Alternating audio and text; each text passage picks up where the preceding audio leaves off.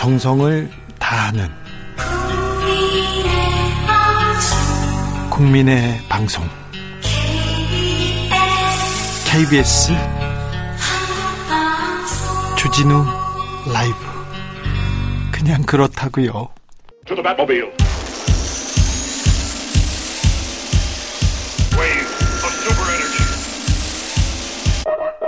주 기자의 1분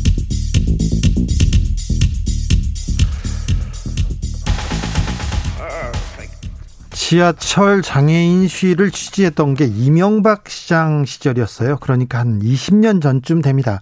그때 취재했던 장애인 모임 대표가 박경석 노들야학 교장입니다. 지금 지하철 시위를 주도하고 있는 전장현 대표입니다. 그러고 보니까 장애인들이 20년 넘게 길 위에 있었습니다. 제가 박 교장에게 취재할 때 그렇게 물었습니다. 시민들의 마음을 얻지 못하는 지하철 점거 안 하시는 게 어떻습니까? 물었더니 지하철 점거라도 안 하면 기자님이 오셨겠습니까? 이렇게 얘기하더라고요. 저는 아무 말도 할 수 없었습니다. 이후에도 이동권을 주장하는 장애인들을 광장에서 국회에서 방송국 앞에서 계속 봤습니다. 볼 때마다 외면하곤 했습니다. 달라지지 않은 현실이 미안해서요. 죄송했습니다. 비문명적 불법 시위를 지속하고 있다. 이준석 국민의힘 대표가 연일 장애인 단체 비난하고 있습니다. 장애인 이동권을 빌미로 서울 시민을 볼모 삼아 무리한 요구를 하는 독선과 아집을 버려야 한다. 시위 때문에 출근길이 지체된다. 아, 얼마나 답답하고 화가 날지 짐작이 갑니다. 이준석 대표의 공, 말에 공감하는 사람도 있을 거예요. 대학교 때 제가 데모하러 가는 길에 다른 데모대가 버스를 가로막아서 꿈쩍도 안 했던 경험이 있는데 그때 진짜 데모하는 사람들 너무 밉더라고요. 욕을 퍼붓고 싶은 생각도 있었습니다. 그런데 시위가 비문명적이었던가요? 일단 동의할 수 없습니다. 그리고 시위하는 장애인들을 이기적으로 몰아가는 혐오에 대해서는 단호하게 반대합니다. 거리에서 장애인이 보이지 않는 게 선진국일까요? 누가 20년 동안 장애인들을 길 위에 서 있게 만들었을까요? 고민과 반성부터 해야 하는 건 아닐까요? 정치인이라면 말입니다. 지금까지 주기자의 1분이었습니다.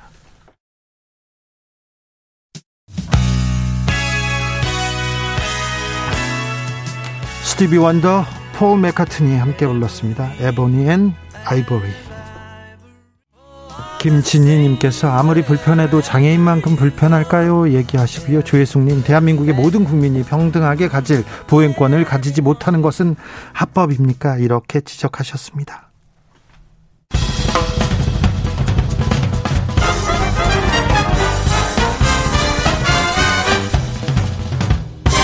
훅 인터뷰 모두를 위한 모두를 향한 모두의 궁금증 흑 인터뷰. 방금 전 청와대에서 문 대통령과 윤 당선인 만났습니다.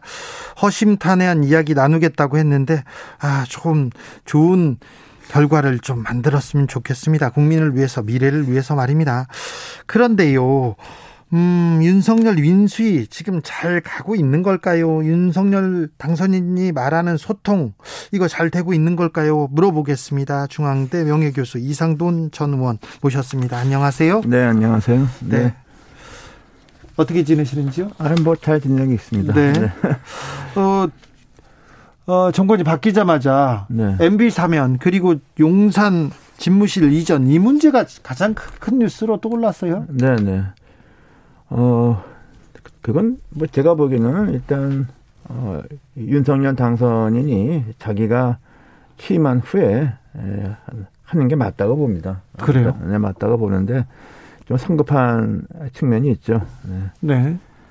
어, 대통령하고 오늘 만났는데 좀 늦게 만났어요. 그 관례보다는 그 부분은 어떻게 보세요? 저는 뭐 대통령 나가시는 분 들어오실 분이 서로 만나는 거 그렇게 뭐 큰 의미 없다고 봐야 뭐 한 번 만나는 거지. 더 중요한 거는 네.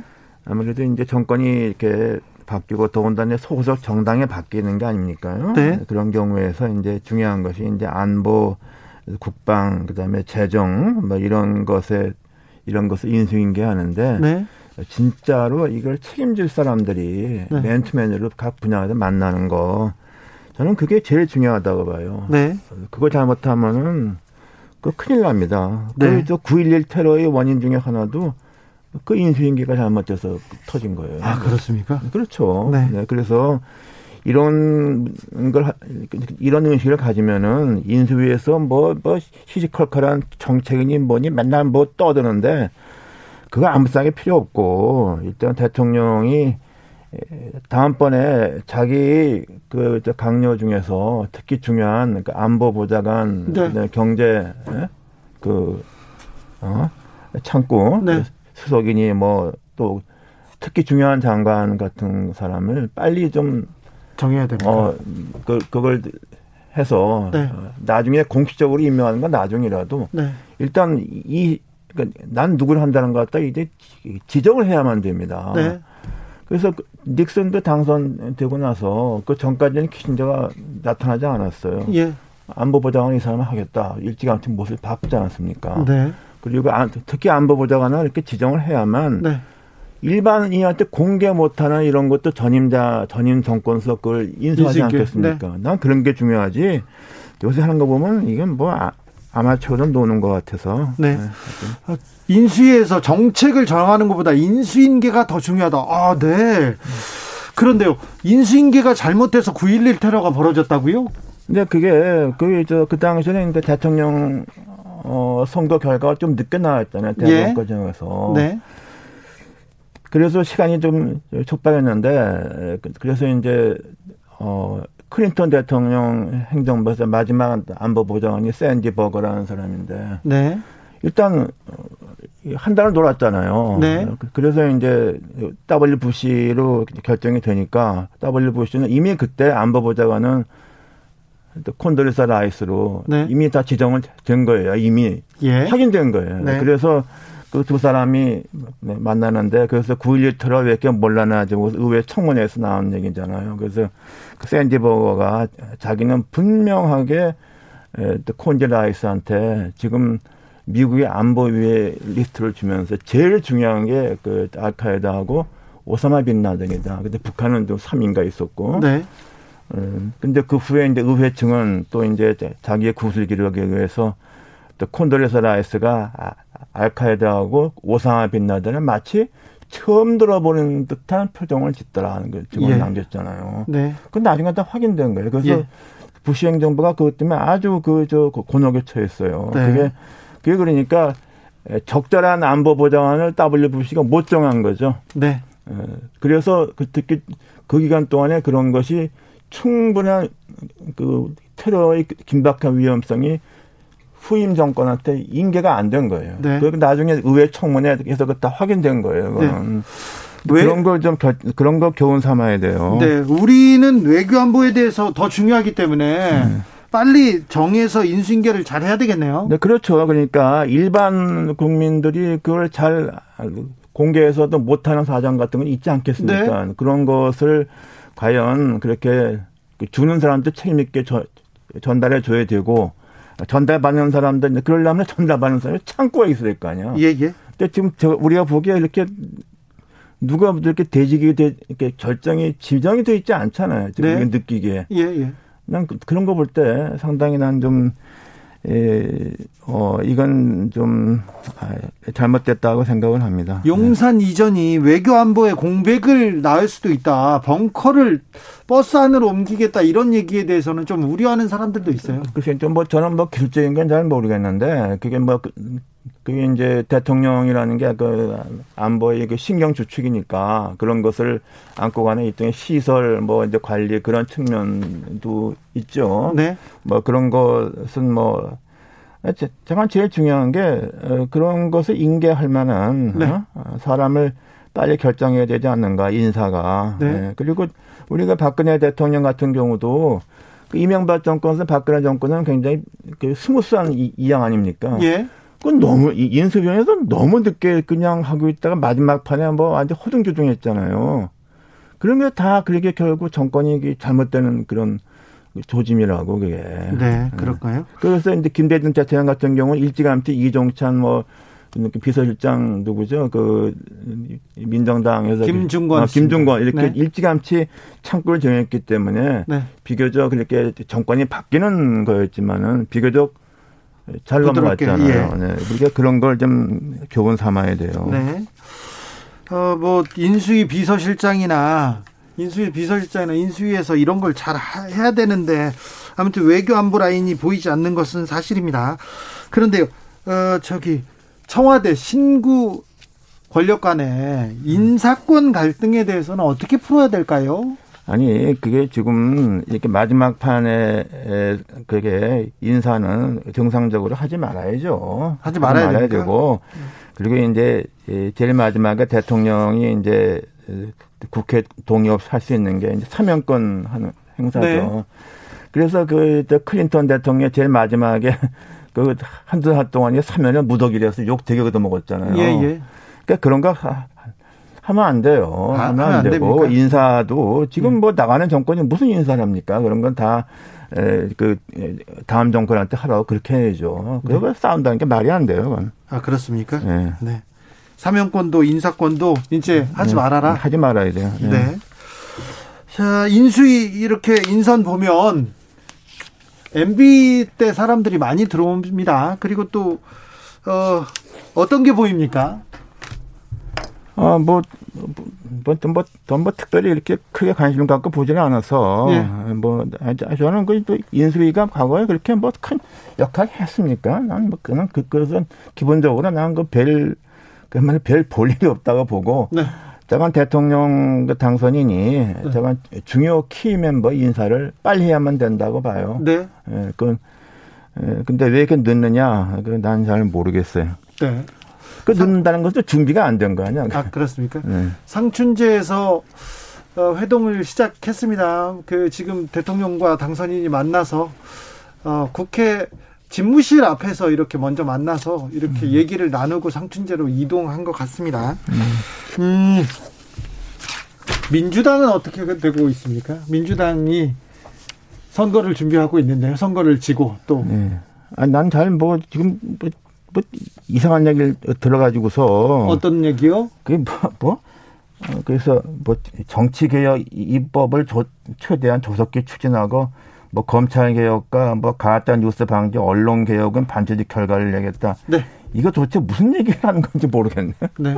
검찰 개혁 하겠다고 지금 검수완박 하겠다고 하지 않습니까? 네. 그러니까 그게 나 그럼 지금까지 한 저기 뭐야 저 20대 21대 국회 들어와서 압도적으로 다수구석 있을 때까지는 지금 뭘 했고 지금 그리고 입법이라는 게 우리는 그 대통령한테 거업권 행사권은 있지 않습니까? 예. 그러니까 이것은 어디까지나 에, 저기 의회가 그 전적으로 입법하는 것도 아니고 대통령이 어떤 설명도 해야 되고 또 하나는 우리가 기본적으로 민주주의가 다수결에 맞는 게 아니지 않습니까? 네. 상당히 중요한 어, 이렇게 제도 개혁에 관계되는 거, 또 국민의 부담을 늘리는 세금 같은 거 이런 것들은 어느 나라나 다 여야의 충분한 합의를 해서 네. 말장기처럼 못 되더라도 그렇게 하는 게 원칙인데 지금 민주당이 지금 이게 무슨 얘기인지 모르겠어요. 그래서 지금 지금 뭐 저 대통령 취임하기 전에 개혁 입법을 다 통과시켜서 문재인 대통령한테 서, 그 법안의 서명을 하겠다는 건지 네. 난 이거 뭐좀 이상하잖아. 제정신인지 모르겠어, 이게 도대체. 민주당이 제정신 아니 제정신이 아닌 것 같아요. 아니, 그런데 이제, 자, 윤석열 검찰총장 출신 대통령이 되고 검찰권이 강화될 거니까 그 네. 검찰의 개혁, 아니, 검찰의 독주를 막아야 된다. 민주당에서는 이렇게 생각하나 봅니다. 그래서 특검법안도 제, 그, 제출을 했는데, 음. 아니 근데 뭐 특검이고 또또 또 무슨 저 뭐야 그 저 검찰 음, 법무부 장관의 수사지휘권 이게 사실상 이게 이게 없어야 돼요. 근데 지금 또 수사지휘권은 그저 민주당은 둬야 된다고 그러는데 아 그래봤자 그저 윤석열 대통령이 돼서 법무부 장관 자기가 다그 해서 그안 하면 그만이지. 네. 난 도대체 이게 무슨 뭐 얘기인지 나 이해를 못 하겠어요. 민주당 한일은 좀 이해를 못 하겠어요. 지금요? 네. 민주당이 지금 선 대선 패배 이후에 지금 깨어나지 못하고 지금 제대로 못 하고 있습니까? 뭔가 큰 저 착각 내지는 환상 속에서 헤매는 것 같아요. 지금 자기들이 지금 뭐 이런 거 얘기한다는 게 얼마나 우습습니까? 지금 그 정권 이양제라는 것은 아무리 우리 저 뭡니까 국회하고 임기가 다르지만 아 미국도 마찬가지잖아요. 상원은 임기 6년 아닙니까? 네. 그리고 이제 많은 경우에 대통령이 이렇게 받, 받게 되더라도 의회 다수석이 다른 당도 있을 수도 있잖아요. 네. 아, 그런 경우에도 다 새로운 정권에 기다리는 거지. 그리고 또 모든 입법 이런 것들이 법을 집행하는 게 행정부이기 때문에 행정부 입장을 들어봐야죠. 모든 거를. 난 그래서 이게 무슨 일을 하는 건지 이해는 못 하겠어요. 이해 못 해도 그 국민들 국민들의 또 마음을 사지는 않을까요? 이게 마음에 살것 같지 않은데 오히려 네. 그 민주당 뭐 제가 민주당 뭐 입장이라면은 네. 그 용산 그것도 그렇고 일단에 한번 원하는 대로 한번 해보십시오. 네. 그래서 최대한 더 협력. 해서 네. 안 되면 당신들 책임이다 그거지. 이건 이제 민주당이 못 집어쓰는 거야 다 모든 지금요? 거. 어. 아, 다, 용, 다 뒤집어쓰게 돼 있어. 지금 용산 이전에 대해서 국민들은 굉장히 반대를 하고 지금 잘할 것보다 못할 것이라는 그런. 우려가 많지만 많죠. 근데 아. 그걸 또 그걸 민주당이 뭐 지금 뭐 2개월 동안 어, 어, 어 못하게 할 수 있죠. 그 네. 분명. 그리고 또 그 후도 그 몰라요. 국회에서 예산이 통과돼야만 하는 거 아닙니까? 그렇죠. 그, 그, 근데 이제 그런 것을 갖다가 에, 과연 그 저기 민주당에서 그걸 못하게 해서 했을 경우에 네. 나는 그 역풍이 더 크다고 보는데. 아 그래요? 그 용산 이전이 좀 절차 면에서 무리가 있지만은 네. 이게 민주당이 그냥 이렇게 막 방해해서 네. 난그 역풍이 더 크다고 보고 그리고 지금 나는 그, 저, 그 청와대에서 나오는 거, 난 정말 찬성입니다. 그, 또 북악산에다가 세운 그 베르사유 궁전 아닙니까? 그거? 네. 베르사유는 너무 화려하지만 여기 청와대는 그 정도는 아니지 아, 그래도 뭐 이 세상에 그 격에 안, 안 맞게 그렇게 지은 데가 어디 있어? 구조적으로도 안 좋고 그야말로 그 난 거기서 나오는 건 난 100% 예, 찬성해요. 알겠습니다. 네. 근데 아무튼 용산 이전이든 뭐 이전이든 뭐 하고 싶은 대로 해라 이렇게 도와주고 그 다음에 비판하는 게 낫지. 그러니까 현재로서는 일단의 국민의 수권을 저 받아서 대통령이 됐지 않습니까? 네. 그래서 일단 한번 그 마음에 안 맞더라도 그게 한번 그렇게 뭐 이게 사실상 이게 무슨 아주 뭐 예, 나라의 뿌리를 흔든 이런 건 아니잖아요, 솔직한 얘기로. 네. 그리고 이또 이게 기술적으로 잘 되는 건지도 모르겠는데. 네. 나는 그래서 이 민주당이 이렇게 나오는 게 그 전술적으로 볼때 네. 이게 적절하다고 생각하지 않아요. 음. 지방선거 전망은 어떻게 하세요? 지방선거는 뭐 지난번에 대통령 선거 뭐 이런 거 뭐 비슷하게 나오지 않겠습니까? 뭐 그러니까. 비슷해요? 네, 비슷해. 거기 뭐 그럼 그 국민의힘이 거의 이렇게 석권하는 그런 뭐 상황이 그렇게, 나옵니까? 그렇게 되지 않겠나요? 뭐 서울시장 뭐, 뭐, 그거는 뭐 현재 뭐 해보나 만 하고 뭐 경기도지사는 좀 어떻게 될지 모르겠어요. 송영길 전 대표가 어 저기 뭐지 민주당 후보로 서울시장에 나올 수도 있다고 합니다. 예.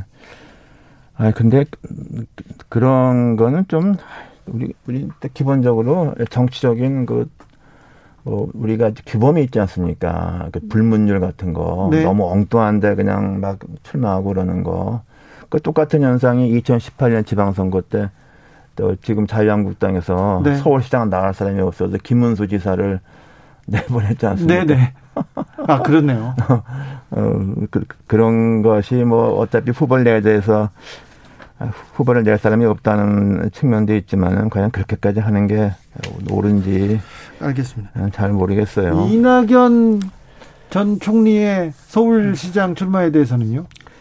아, 그것도 뭐 제가 뭐 대학 동기생 친구한테 말하기는 좀 그렇지만은 어떻게 해서 종로 국회의원을 자기가 그만둬서 네. 제복을 만들어서 의석을 하나 어, 어, 줬잖아요. 네. 아, 그러고서 서울시장은 또 나온다는 게 이게 알겠습니다. 이게 순리에 맞습니까? 알겠습니다. 어, 윤석열 후보가 백악관식 소통하겠다고 이렇게 계속 얘기하는데 네. 미국식 소통은 뭡니까? 난 그 백악산 소통이 무슨 말인지 모르겠어요. 그 그냥 국민들이 근처에 잘 오게 한다는 뜻인지 뭐 참모들하고 강요들하고도 한다는 것인지 뭐 백악관 소통이라는 게 우리가 다 잘 알잖아요. 대통령하고 그 주요 그러니까 모든 장관 그렇게 하는 경우는 별로 드물어요. 네. 주요 장관들하고 청와대 참모들하고서 일주일에 수시로 만나고 또 대변인들 또 대통령 본인이 기자들 앞에 나가서 질문 답변을 스스로 다 하고 어뭐 그런 게 중요한 거죠. 지금 문재인 대통령 최고로 실패한 게 뭐냐면 박근혜 대통령이 소통 안 한다고 그랬지만은 기자회견 몇 번 했어. 손가락으로 시잖아. 네네. 그리고서 뭐 기자 질문 받아본 적 있어요? 그거 못, 거의, 거의 없었잖아. 자유 질문했잖아요. 각번, 아, 그게 그걸 질문이라고 하는 겁니까? 난 도대체 그건 정말 그, 저, 박근혜 대통령 때보다 나은 게 하나도 없었어요. 그런 거, 에, 근데 또 이제 제가 좀 갖고 있는 좀 걱정 같은 것은 윤석열 대통령식의 기자들과 질문 답변이 과연 어떻게 될 것인가 좀 잘 모르겠어요. 그, 그러니까요. 어, 그럼 어떤 형태가 될지. 네. 또 다른 형태의 문제가 생길지. 네. 네, 전 그렇습니다. 윤, 석열 당선인한테 취임까지 네. 이거는 좀 해라. 이건 하지 마라. 아. 아니 취임까지 제일 중요한 게 자기 정부를 이끌어가는 게 구성 아닙니까? 그 네. 인사를 잘해야 된다고요. 그거 외에는 그리고 제가 정권을 인수받기 위해서 그야말로 영어로 하면 키포스트 그건 인사할 때 빨리빨리 그 저기 지명을 해야 돼요. 지명해서 네. 어, 그 사람은 나중에 어, 국회에서 무슨 뭐 다른 게 있으면 모르지만 그 사람이 또 인수 과정부터 그 전 정권에서 그거를 해야만 정부가 그, 그 순조롭게 스타트를 하죠. 네. 예, 그래서 현재 미국도 그 오바마 정부 트럼프 뭐 트럼프 바이든 같은 경우 그게 잘 안 됐잖아요. 아하, 네. 예, 그게 좀 그게 그, 그런 것을 잘 하는 게 인수위지. 네. 저는 그렇게 봅니다. 알겠습니다. 중요한 인물을 빨리 세워가지고 이렇게 음, 외교안보 실질적인 걸 인수하라. 빨리. 알겠습니다. 네. 네. 지금까지 이상돈 교수였습니다. 감사합니다. 네. 정치 피로, 사건 사고로 인한 피로, 고달픈 일상에서 오는 피로. 오늘 시사하셨습니까? 경험해 보세요. 들은 날과 안 들은 날의 차이. 여러분의 피로를 날려줄 저녁 한 끼 시사. 추진우 라이브.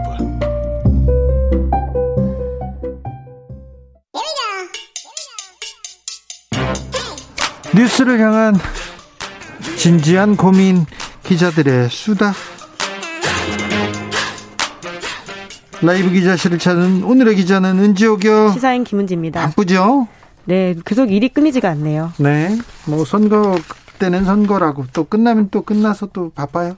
네, 그렇죠. 자, 오늘 준비한 첫 번째 뉴스부터 가볼까요? 네, 3년 만에 검찰 압수수색이 이뤄진 사건이 있습니다. 산업부 말하는 거죠? 네, 소위 블랙리스트 사건이다 이렇게 불리는 건데요. 검찰이 산업부 장차관의 산자 산하 기자 죄송합니다. 산하기관장 사퇴 압박 의혹과 관련해서 지난 50, 25일 산업부를 압수수색했습니다. 네. 신구 교, 권력 교체기인데다가 청와대와 윤석열 당선인 측이 공공기관장 임명권을 둘러싸고 정면 충돌하는 시점에서 네. 검찰이 현 정권을 겨냥한 강제 수사 나선 게 아니냐 이런 이야기가 있는데요. 자, 이제 집권 후에 본격화되는 검찰 수사, 어, 이게 시험대가 될 것이다. 이렇게 생각해서 서울 동부지검에 관심이 많습니다. 네, 그렇습니다. 서울 동부지검 형사 6부는 정부 세종청사 산업부의 검사 수사관들을 보내서 원전 관련 부서를 압수수색했는데요. 국민의힘에서 2019년에 관련 기관장들에게 대해서 산업부 장사관의 압박으로 사표 냈다라고 하면서 블랙리스트 의혹 제기한 바가 있습니다. 원전 관련해서요.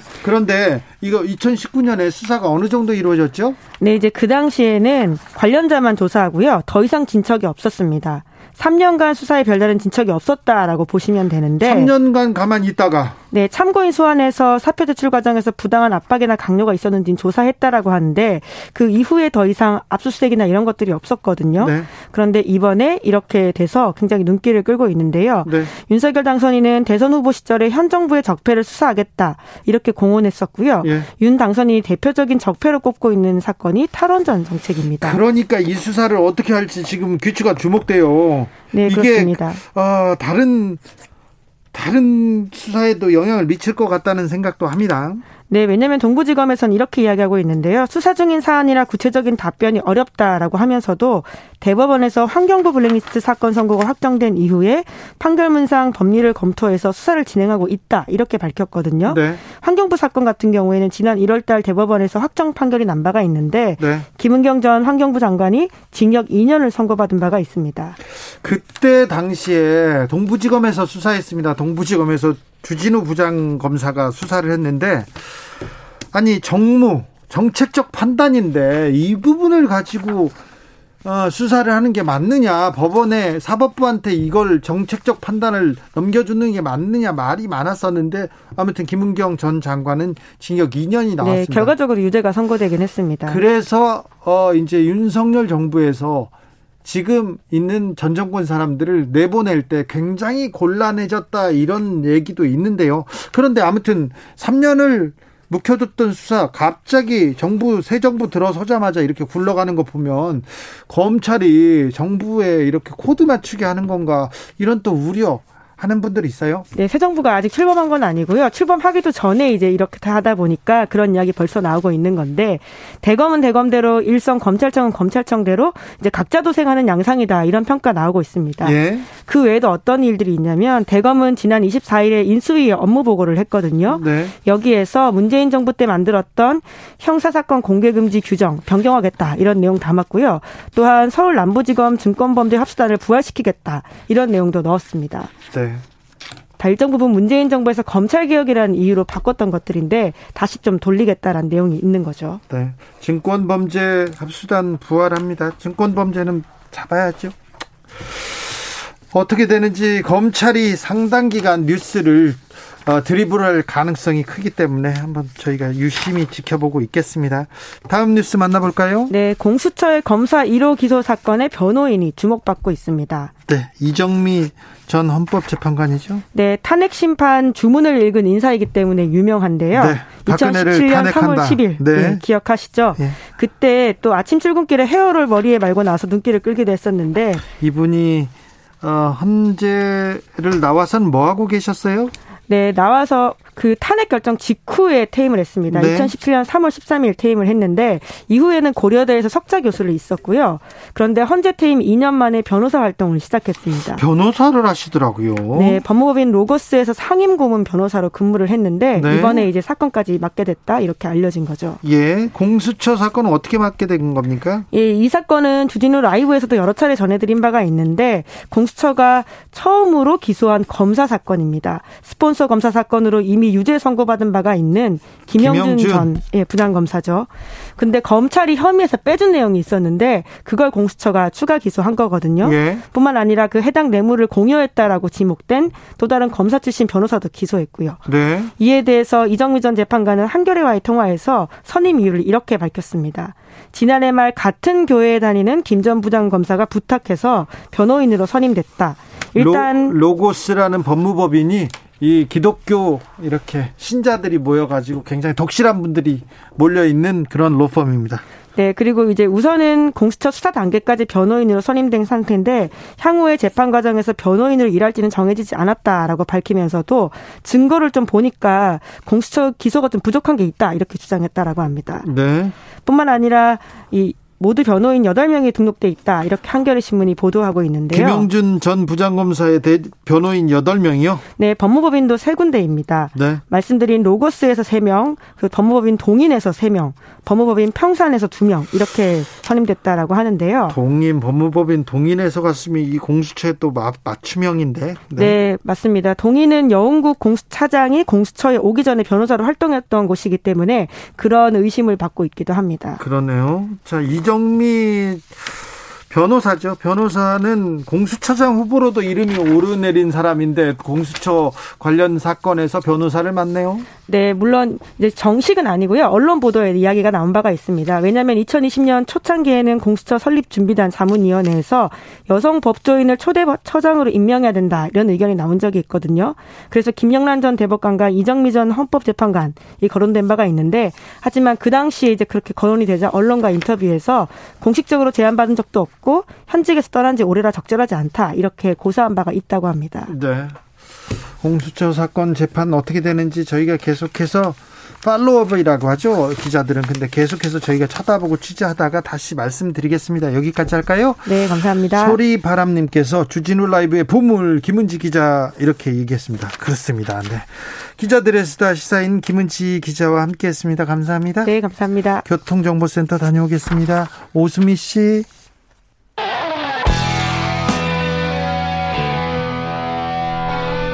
스치기만 해도 똑똑해진다.